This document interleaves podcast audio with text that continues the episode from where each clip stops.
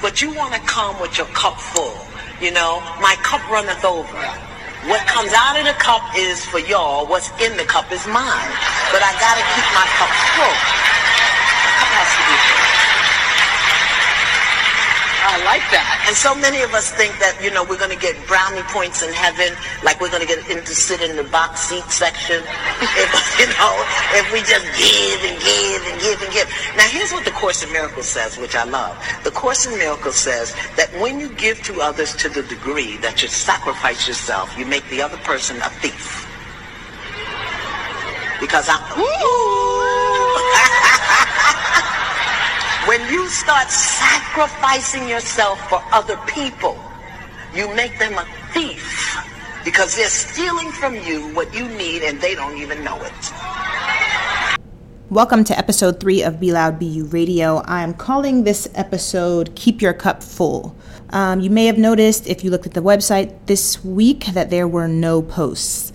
Um, that was not my intention. Over the weekend, I had somewhat of a meltdown, and it had me kind of disheveled and really, you know, needing to come down. So I just took this week off, but I thought that it was important to still do a podcast before the week was over because I really want to start this new week fresh. And I think talking a little bit about the clip that I played in the beginning of this of this episode, how it really put things in perspective for me after after having a tough couple of days.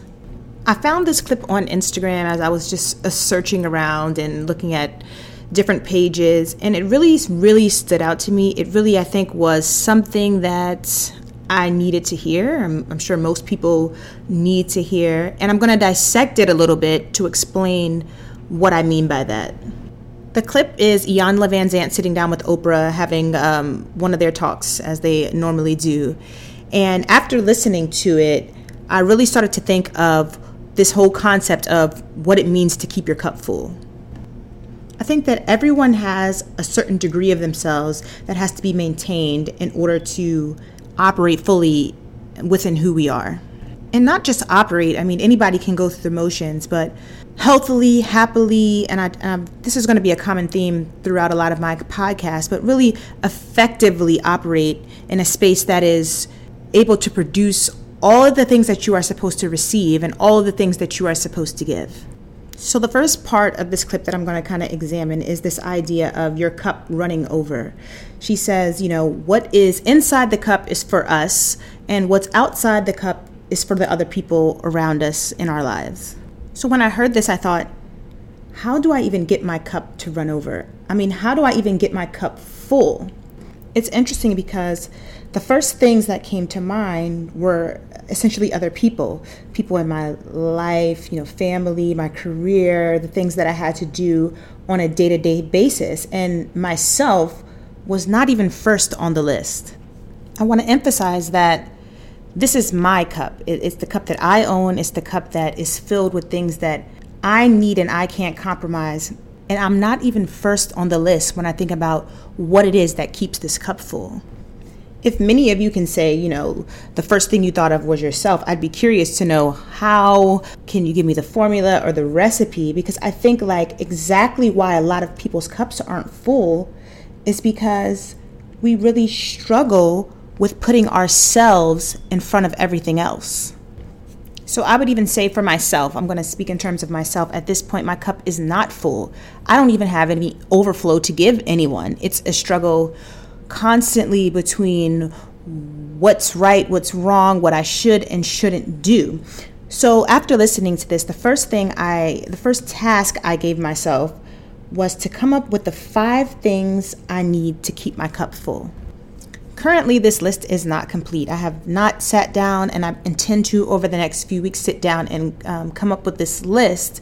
And at the end of this episode, if you feel like this is something you would want to do too, I would love to hear about what those things are on your list and kind of what your thought process is and what to do to keep your cup full. So, over the next few weeks, I'll be making this list and maybe I'll do a follow up episode on the results. You can let me know if you would like me to share what things that I came up with for myself because I'd be happy to do that. I think there's a big misconception with um, being selfish and really having an, a requirement for yourself.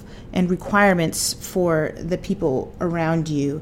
This list that I'm creating is a list of things that I have to provide for myself, things that I'm not able to compromise on by any means in order for my cup to remain full.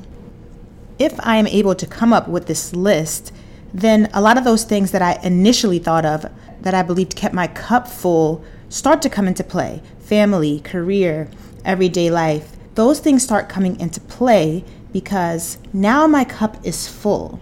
So now these things are able to create this overflow from my cup, and I can really start dishing out that overflow to the necessary parts and people and pieces of my life. I'll try to put it into perspective and say, okay, imagine now my cup is full.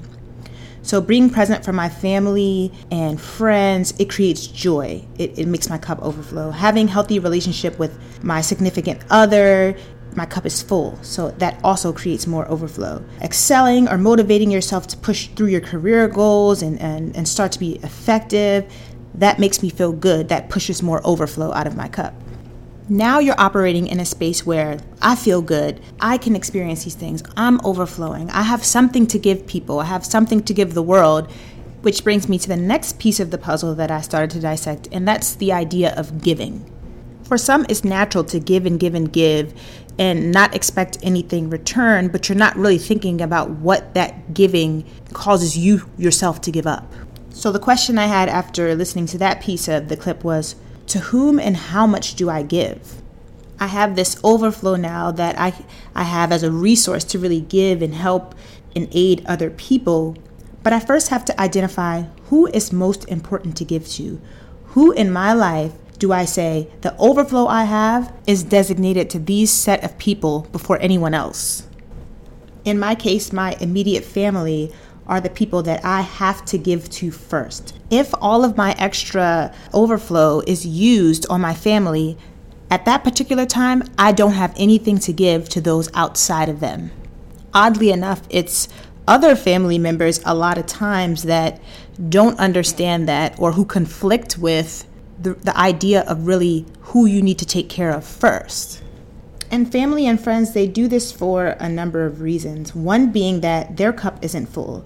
So instead of trying to fill their own cups, they reach out to other people to kind of substitute or provide temporary relief for whatever it is that they're going through.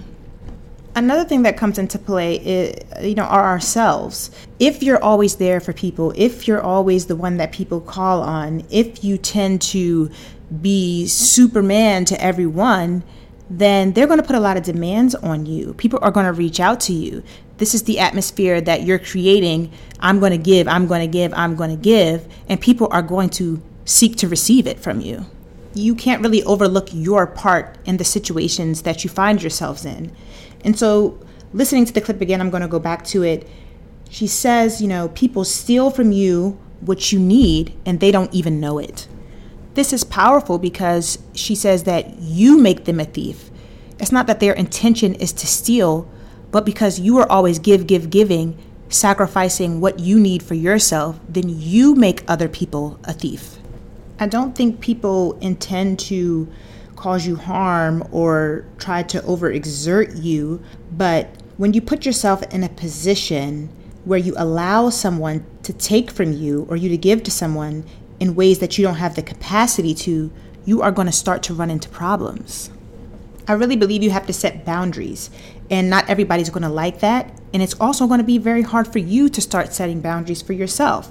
But you have to set these boundaries. You have to decide who's important to give to at all times and not allow other people to compromise what's in your cup or what you're able to give or who you're able to give to to keep your life in line.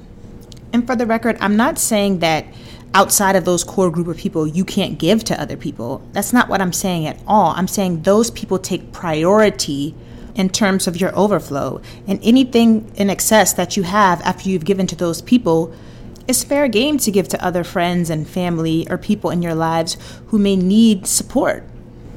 The last piece of the clip that really touched me was the idea of sacrifice. Um, I believe that nothing comes without sacrifice, but you also have to consider the cost that those sacrifices are going to have on your life. When I think of sacrifice, I think of I'm giving up something in order to make something in my life better or propel my life forward. I'm sacrificing it because there's some value associated with it. So, at the point when you're making a sacrifice, you have to think about is it something you're doing for someone else, or is it really something that's going to be beneficial for yourself or your situation? Because some people will try to get you to sacrifice things about yourself that inside you may not want to compromise people will challenge you to hold you to that notion that these are things that I cannot sacrifice.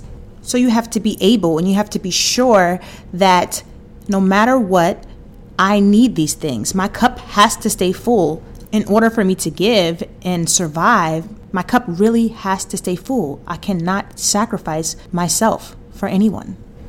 And I can just attest to personally when you do, or if you do sacrifice things about yourself that you may not want to, those people or those things are always going to require you to make that sacrifice.